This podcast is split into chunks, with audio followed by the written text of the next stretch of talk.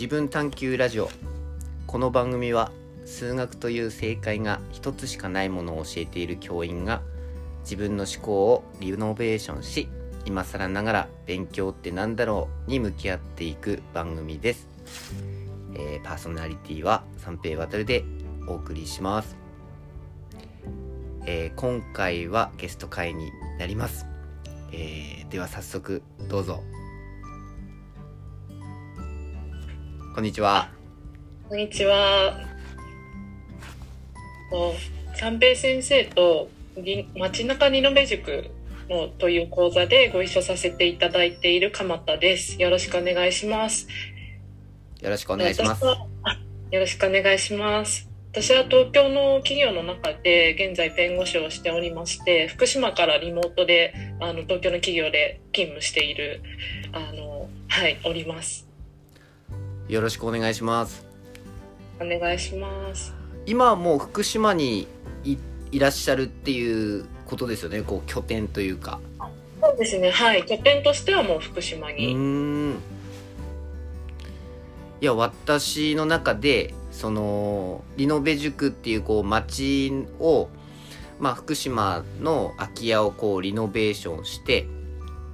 でこういろいろな企業の方がと出会える場だなと思って受講させていただいたんですがはい。まさかあの弁護士の方とお会いできるとは。思いませんでした。であのその私的に本当にこうちょっと古い人間なのでもう弁護士というともうせん、まあ、学校の先生とはまた違ったもっと後期というか すごい職業だなって思うんですけど そんな大したものではないやいやいや、それはなった人にしか多分言えないと思うんですが。あのーはい。そもそもその弁護士になろうと思った理由って何なんですか？ああそうですね。あの私弁護士になろうと思ったのが結構遅くて大学3年ぐらいなんですよ、えー、そうなんですか？ではい。あんまり弁護士ってこうやっぱり遠い存在のイメージがあったのであんまり興味がなかったんですよで大学の専攻も法律ではなくて国際政治学だったので。全然ジャンルが違ったんですよ。でちょっと弁護士になりたいきっかけっていうのがもともと国際政治を選択していて結構海外にこうバックパックで行ったりとかしあのしていた時期があって結構その何ですかね途上国とか、まあ、東南アジアとか南米とかフラッと行ったりする中で結構この貧富の差とかこう子供が路上でこう何ですかね物売りをしているとかっていうのを見てなんかすごい衝撃だったんですね。でなんかそれで私に何ができるんだろうってすごいそこから考えていった中でなんかこうボランティアとかであの子供の保護をしたりとかそういった選択肢もあるかなと思ったんですけどあんまり何ですかねあの根本的な解決にならないのかなと考えてすごい悩んだんですよね。でなんか結局その国の制度だったりとか法律とかそういったことが未整備整備されてないことによってなんかこう搾取されてしまってる人たちっていうのがすごい出てきてしまってるなっていうことを結構考えましてでその中で結構あの弁護士の方があの東南アジアとかあのそういった地域で法律日本の弁護士の方なんですけど法律を整備する法律を作るっていう仕事をされてたんですね。でそういった方々と出会った中でなんか弁護士って面白そうだと思ったんですよ。なんか 世の中のためというかその根本的な制度とかを変えることができるんだなっていうのがそこで気づいてあこの職業面白そうだなと思って大学3年か4年の時に目指すようになりました。へえ、ありがとうございます。なんか、私のもう多分ドラマとかの見過ぎなんですけど、なんかもう父親と母親が弁護士で、もうお前は弁護士になるんだっていうスタートから、もう小さい頃からそれに向けての勉強をこうしていって、こうやっとなれるような、そういう職業だと私勝手に思っってたのでその鎌田さんのその大学3年生からあのなりたいっていうことに関してはすごく衝撃というかびっくりしました。いや結構珍しい方だと思うんですよね結構周りもやっぱり大学の選択からもう法学部法律学科に行って弁護士目指すみたいな人がすごく多かったのであの弁護士になってから知ったことなんですけど、うん、そういう方が結構多いので割と多分私みたいなのって珍しいと思うんですよね。うん、その鎌田さんがその弁護士になりたいっていうその理由もなんか私的にはすごく珍しいというかそうですね、うん、うん、うん、周りに多分こんな理由で弁護士になりたいって思った人いないと思うんですよね。そうですよね。すごくびっくりして。であの本当に根本的な質問をさせていただくとはい。その大学3年生からなりたいって思って実際そそこからどういう形で弁護士資格までこう行き着くんですか？あえっとですねちょうど私が大学3年ぐらいの時にロースクール制度っていうのができたんですよね。今までってもう大学在学中にもう一生懸命勉強して司法試験をに挑んでそこで合格するっていうルートが、まあ、主流なルートだったんですけどそれがあの改革司法改革みたいなのがあってなんかロースクールって言って法律その弁護士とか、まあ、裁判官とか検察官を目指す人のための大学院みたいなのができたんですよ。でその当時はその大学院ロースクールっていう大学院に行くことで初めて司法試験のその受験資格をあの付与されるみたいな制度になったんですよね。なのでこれ今からでも間に合うんだってその時思ったんですよ。あの大学院ロースクールに行って勉強すれば弁護士になれるんだっていうふうに思ってそれで、えっと、まずロースクールを受験して合格して、えっと、ロースクールで3年間学んで司法試験を受けて弁護士になったっていう感じですね。えそれはちなみにその弁護士の試験に関しては、はい、あの1回ですか？いや私あの弁護士の試験ってセンター試験みたいな択一みたいな択一試験っていうのと論文試験があるんですけど択一試験ってはいあのセンター試験の何ですかねマーク式みたいなこう選択して回答するものと、まあ、小論文みたいなものとあるんですけどその選択式の部分が足切りっていうのがあるんですよ。うん、で私足切りで1回目引っかかってダメで、うん、2回目で足切りも大丈夫で論文で点数が良かったので、うん、結構うまく2回目で合格しました。へえすごいですね。なんかあのー、結局私その鎌田さんになんでこういう話を聞きたかったかっていうとその、はい、もし生徒がその弁護士になりたいって言ったとしてもその、はい、じゃあ自分がそのアドバイスできてじゃあ法学部かなとか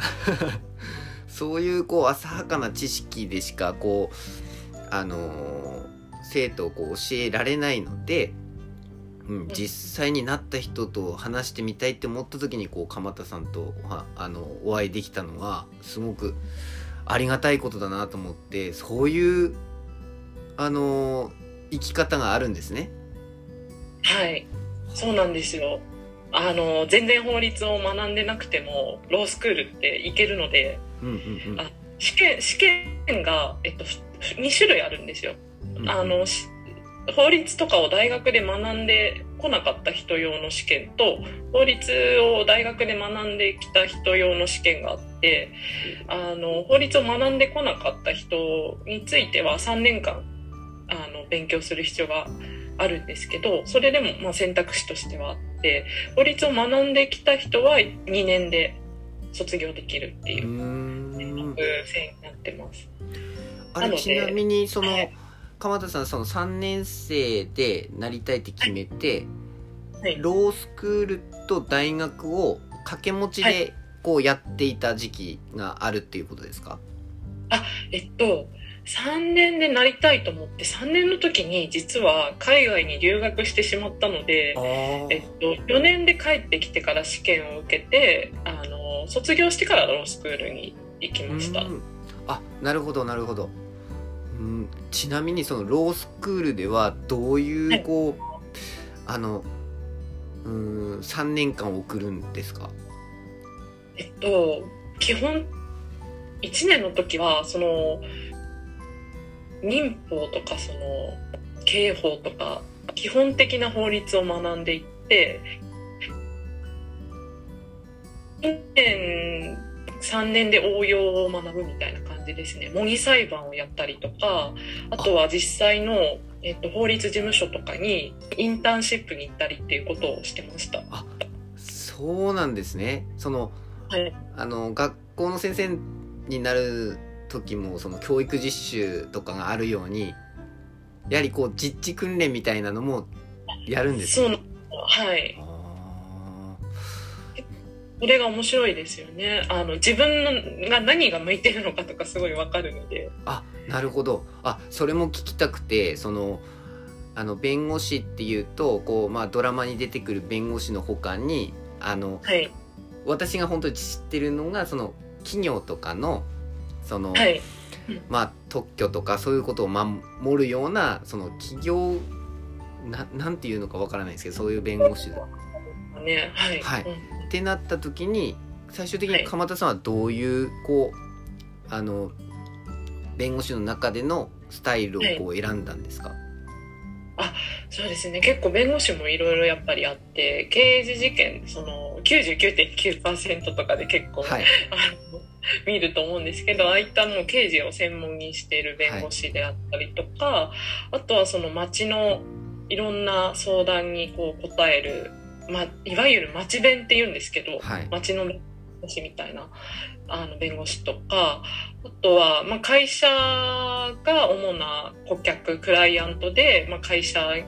がその法令違反とかをしないようにアドバイスをしたりっていう弁護士がいたりするんですけど、うん、私は会社に所属してその会社のために働く弁護士をしてます。あ雇われ弁護士ですかね会社に。へ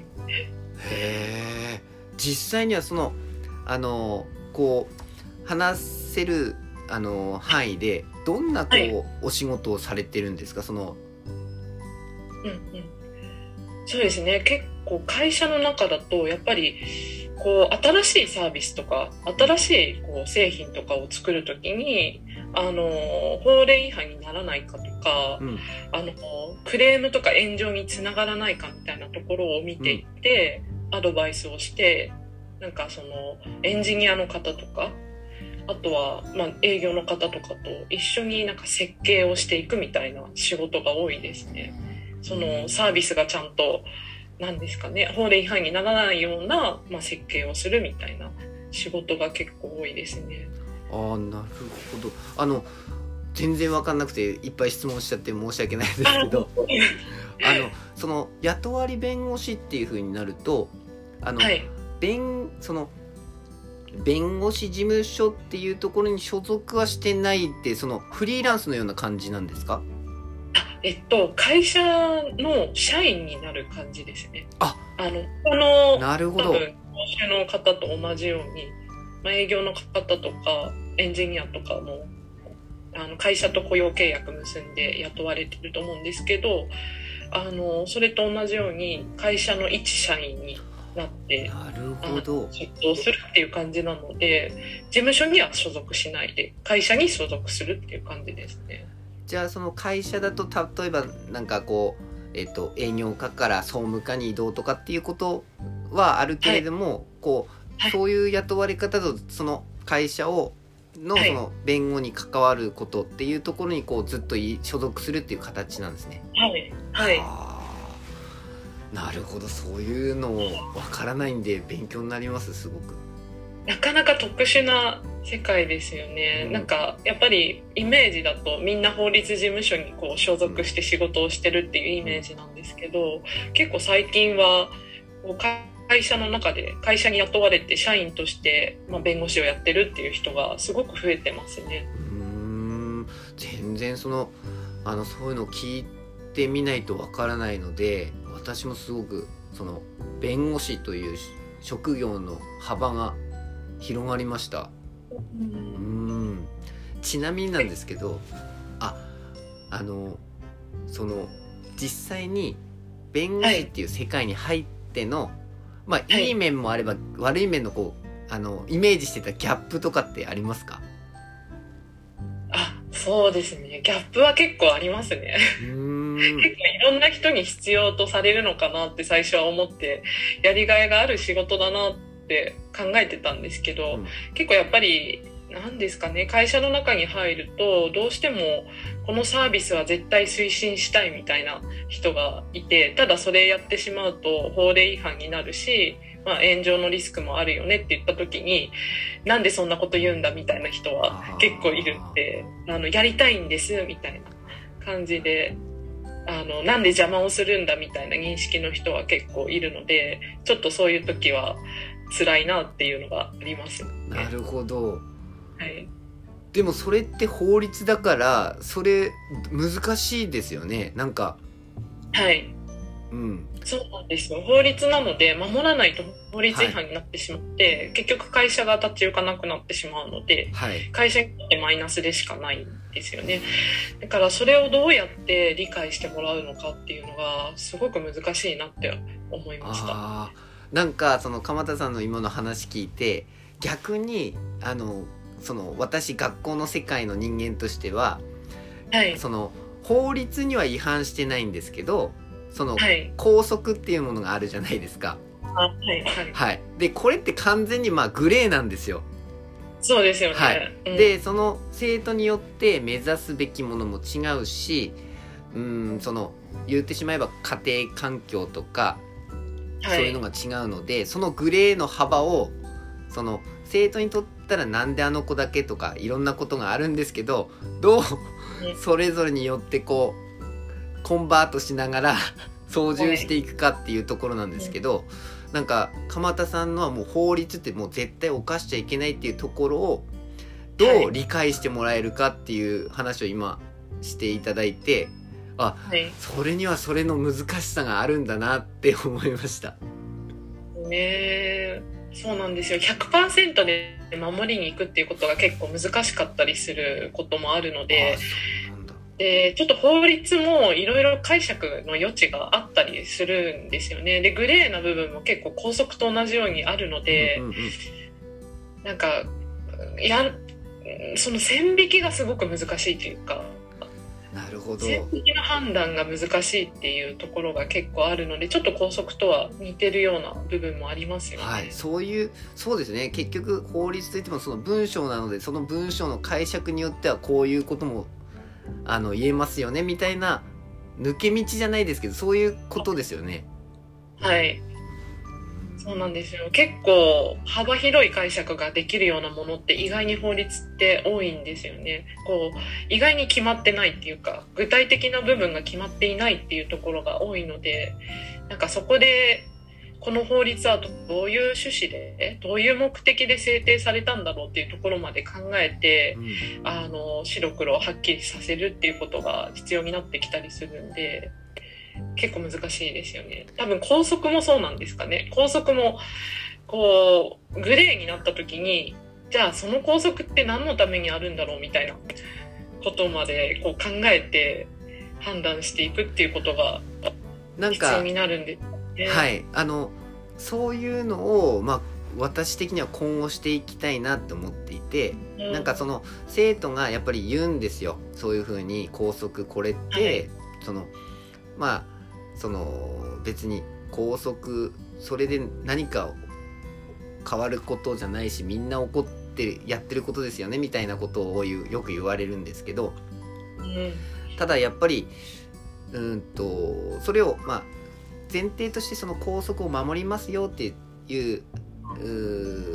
約束で入学しているので、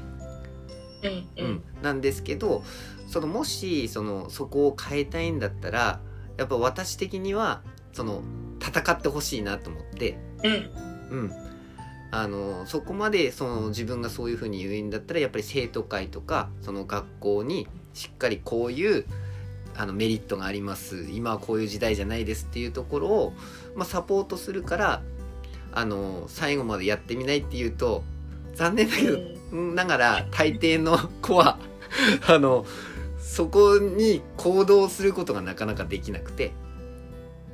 はい、だから私としてはそういうふうにこう今鎌田さんが言ってくれたことがもし生徒が言ったら本気で言ってきたらじゃあ一緒にやろうよっていうふうに言いたいんですね。うん、そうなんですよねあなんかどう説得するかどうどういう理由でこう変えるかみたいなところがすごく大事なのかなと思いますよね、うん、法律とかも同じでなんか法律もどんどんやっぱり古くなるん。ですよね、うん、だからだから改正とかってすごいあるんですけど、うん、やっぱりそのためにはどういうニーズがあってなんでそれを改正しなきゃいけないかっていうことをみんな議論して、みんなで話して決めていくっていうことになってるのでやっぱり同じですよね。だからなんかちょっとそこら辺も頑張ってほしいなと思います、ね、はい、はい、いやなんかすごく共通点がこうあのなんか話していくうちに同じところがあってなんか今日話せてよかったなって思います。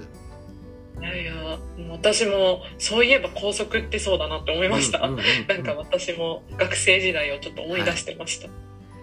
い、なんか本当にそのあの今探究っていうところで授業やってるんですけどそのこうそのこうだからっていう風になっちゃうとやっぱりこう想像力とか思考を止めちゃうので、うん、そこになんでっていうところの目はやっぱりその結果できなかったとしてもその最後まで紡いじゃダメだなっていうふうにこう最近変わってきて。うん。そうですね。で結構大事ね。うんうん。で鎌田さんそのリノベ塾でお会いして私のはそのえっと町にちょっと空き家とかあった時にその、うん、生徒たちとかをちょっと巻き込んで何かこう、はい、コミュニティスペースとかそういうのをこう作れたらなっていうのをちょっと町からとかいろんな方からちょっとお声かけいただいてですねできればいいなって思った時に、まあ、まず自分がちょっと少しあの全然知識ないから少しこう学んでおこうと思って参加したんですけどその鎌田さんも弁護士私にとったらその弁護士というもう素晴らしい職業なのにこう そのリノベ塾に参加したきっかけっていうところをちょっと教えていただければなと思って。はいえっとちょっと私もあのまあもともと福島市出身で東京にずっと出ていてでなんかずっと福島のためになんかできないかなっていうことは考えてきたんですよね。であのなんか福島の人と福島か外の人をつなぐ場みたいなところを設けたらもっと福島が良くなるんじゃないかなっていうふうに思ってそういった場をあの作りたいなって思ったんですね。それで、えっと、まあ、できれば街中とか、飯坂温泉とか、こう、地域、周りの地域もこう巻き込んで活性化できできるようなことをしたいなと思ってたので、あの、今回、その街中全体をリノベするっていう趣旨も含めた、あの、講座だったので、参加させていただいたっていうことになります。うん、なんか、あの、その弁護士ってすごくこうお忙しい仕事だなっていうイメージがあってその鎌田さんのその行動力とバイタリティはすごいなって思ってるんですけど。多分面白いことが好きなんだと思うんですよね。ももっと新しいこととか面白いことがこうあるとこう食いついてしまうところがあるので、こうリノベ塾のあのポスターを見て、うん、あこれすごい面白そうだなと思って、うん、何も考えずにもう出してましたね応募を。あそうなんだ。実際その鎌田さん今このリノベ塾一応あの一回こう完結をして、はい、でこういろいろこうお話をしその講師の方から聞いて今こう、はい。動き出してることとかってあるんですか？えーっとそうですね。今動き出してるのは、まあ、物件を探してるっていうのはあるんですけど、あとはやっぱりだいぶこう福島を離れて長かったので、福島市の良さを伝えたいっていう気持ちはあるんですけど福島市のことがその十何年間の空白の間どういうことが起きて、まあ、どういう新しいスポットがあってどういう面白い人がいるかとかっていうことを知らないので。うんいろんな人とこう知り合っていきたいなっていうのをネクストアクションとか今のあの何ですかねアクションとしてうんうんやってます。なるほど。あの私もですねそのこうずっと福島にあの住んでてはい、でこう大学の時にやっぱり福島でずっと過ごしてきたので早くこう福島と、まあ、親から離れたいっていうイメージでこう東京に行ったんですけどやっぱり福島に戻ってきちゃったんですよ。うん、で鎌田さんもこう福島にこう戻ってきたいとかっていう風なあのーこうきっかけとかそのううんなんかそういう風に思った時期とかってなんかあるんですか？そのはい、ターニングポイント的な。うん。うんうん、結構あのやっぱり3.11がきっかけになってるのかなって自分的には思ってます。でやっぱり3.11が起きた時って福島イコールなんですかね大変な場所みたいな。原発の問題が起きた場所みたいなイメージが日本だけじゃなくて結構世界でできてしまったっていうのがあってなんかすごい悔しかったんですよね。あの東京に出ててなんかこんな状況で何もできない自分が悔しいなっていうのも思ってでその時になんか自分ってやっぱ福島のアイデンティティっていうか福島人っていう意識がすごいあるんだなうんと思ってそれをきっかけにやっぱり福島にいつか戻ってあの何かしたいなっていうふうにあの思ったきっかけになりましたね。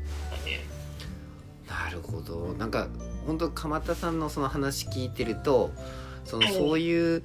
風な子たちがこう育ってくれればいいなって思ってて、はい。あの多分リノベ塾でも言ったかな誰かが言ったと思うんですけど、その結局その地元っていうところには変わらないっていう話ででたとえそのうん。戻ってきても戻ってこなくても自分は何者っていうもので紹介した時に、やっぱりそこでこうその自分の地元がどういうものなのかっていうところをこう表現できるやっぱりあの生徒にこう育ってあのうん。戻ってこなくても戻ってきてはほしいですけどやっぱりこういう素晴らしいところで僕は育ってきたんだっていうところを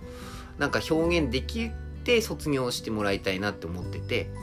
うん、なのでその今だと高校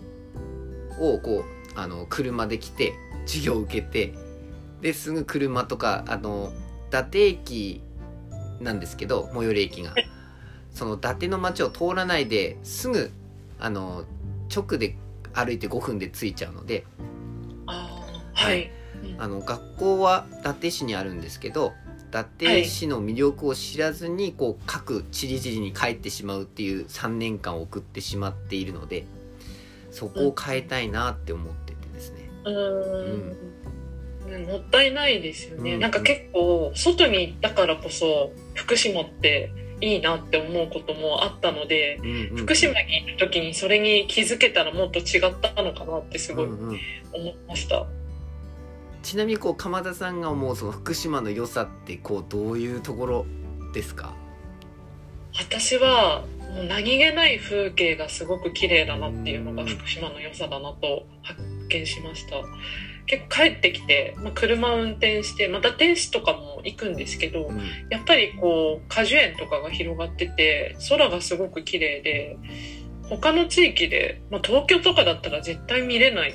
景色なので、うんすごくそれこう福島の人から見たら本当に当たり前な風景がすごく綺麗だっていうのが福島の良さなのかなって思いました。そうですよねなんか年齢重ねるとももまた違って見えますよね。はい。まあ、年を取ったのがあるのかもしれないんですけど、うん結構、あ、こんなに綺麗だったんだ、こんな綺麗な景色を、もう自転車とかで投稿してる時に見てたんだなって思いました。あの鎌田さんの、まあ、今後のその、えー、とそれが実現するかどうかっていうところも含めてなんですけど今のその考えとしてはそのはい。最終的にはこう弁護士っていうところの職業にこう一段落をつけてそれとそれをこう福島にあのフォーカスを当て直してあの、うーんこうお仕事をされるのかそれともこうハイブリッド型のような形で今後やっていくのかっていうのはどういうふうに今は考えていらっしゃるんですか？そうですね。結構ハイブリッドで考えてます。うん。うんあの東京の仕事はそのまま続けつつ、何か福島で、まあ、副業でももう弁護士業務関係なくうん。農業をやるのでもいいんですけど、はい、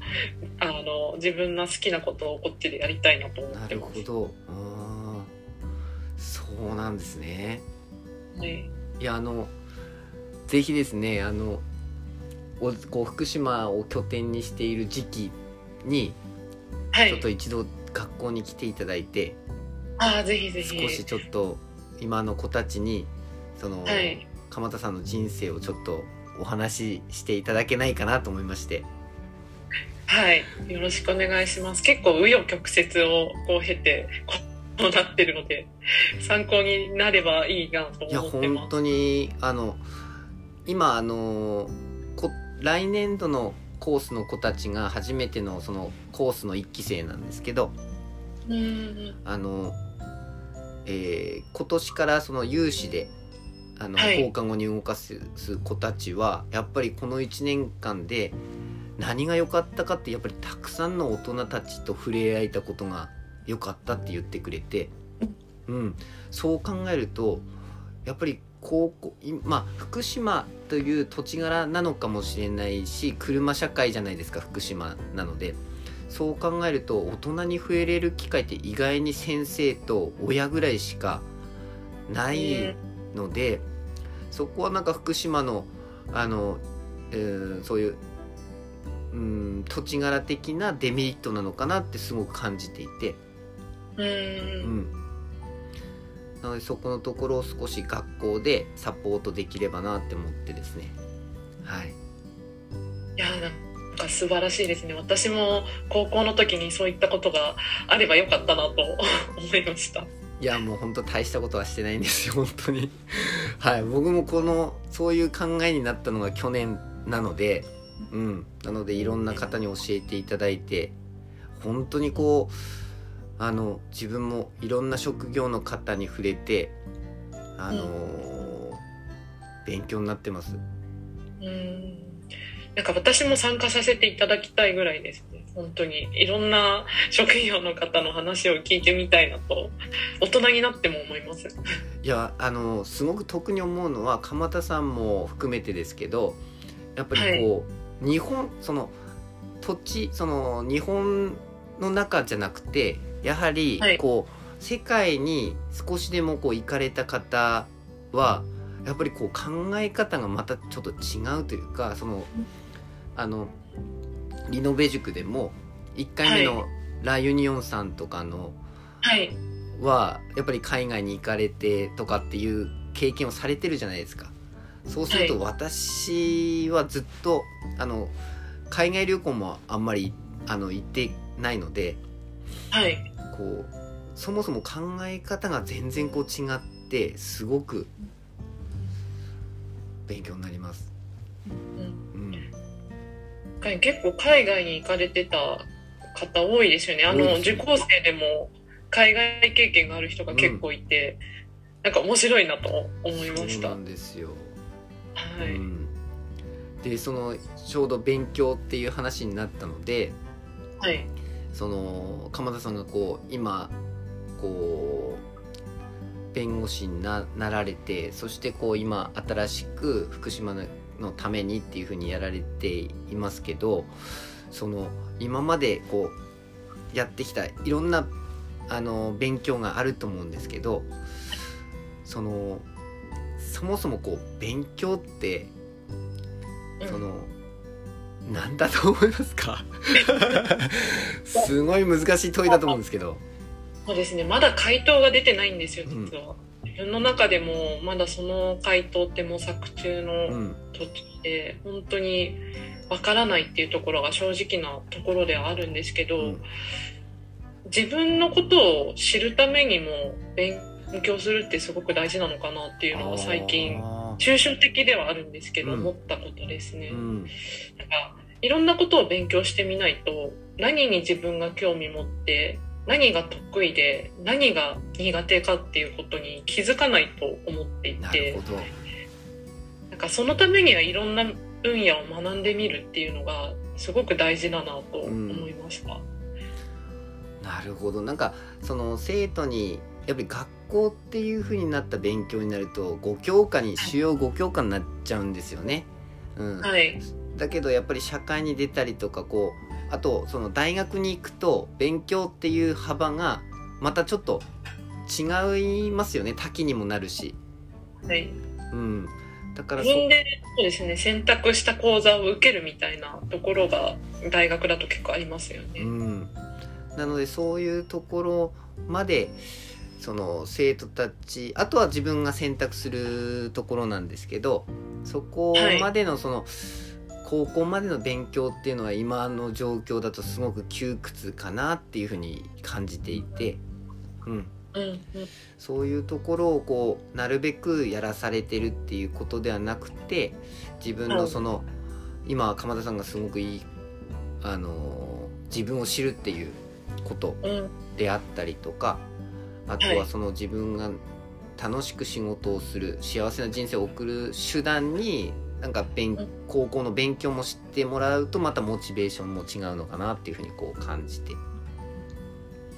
いますね。ねなかなかなんだろうこう点数を取るために全科目頑張って勉強するってなると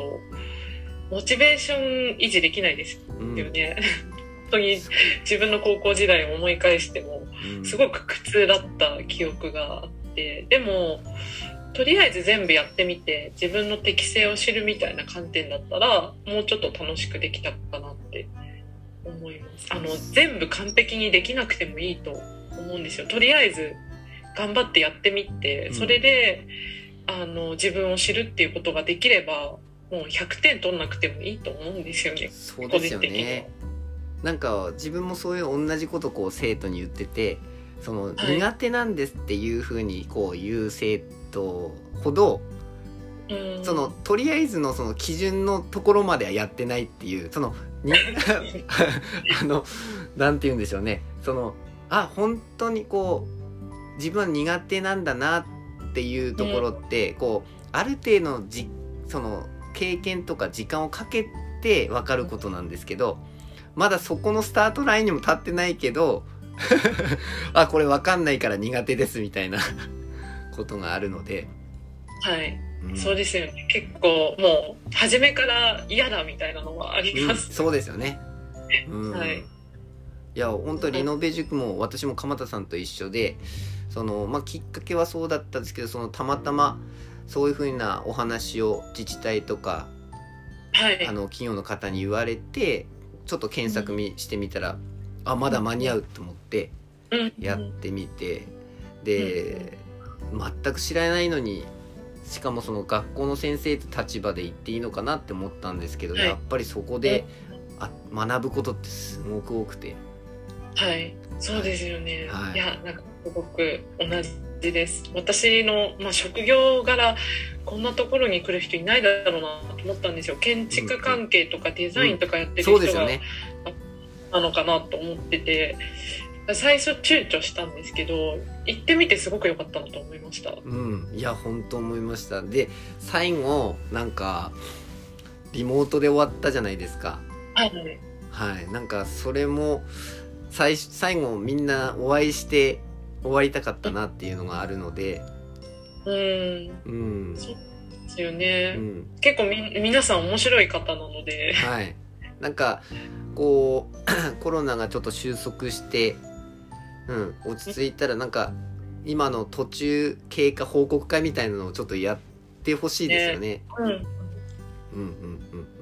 そうですよね。結構みんな動き出してる感じがうん。うんしましたもんね。あの最後の発表とかを聞いても実際にもう物件をこう 手に入れて動いてるみたいな方も結構いたのではい。すごく先が気になります。いや本当に。あの鎌田さんのこう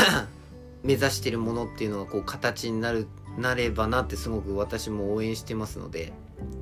はい、はい。ありがとうございます。それでなんかこう頑張ってみたいと。はい。それで何か人員がちょっと欲しいっていう場合ははい。あ、の私生徒連れてきますので使ってください。はい。ちょっとそうですね。仕事と両立も結構大変なところはあるんですけど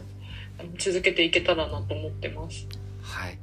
あの今回ちょっとコロナでこういうリモートでのちょっとお話になってしまったんですけどはい、はい、あの今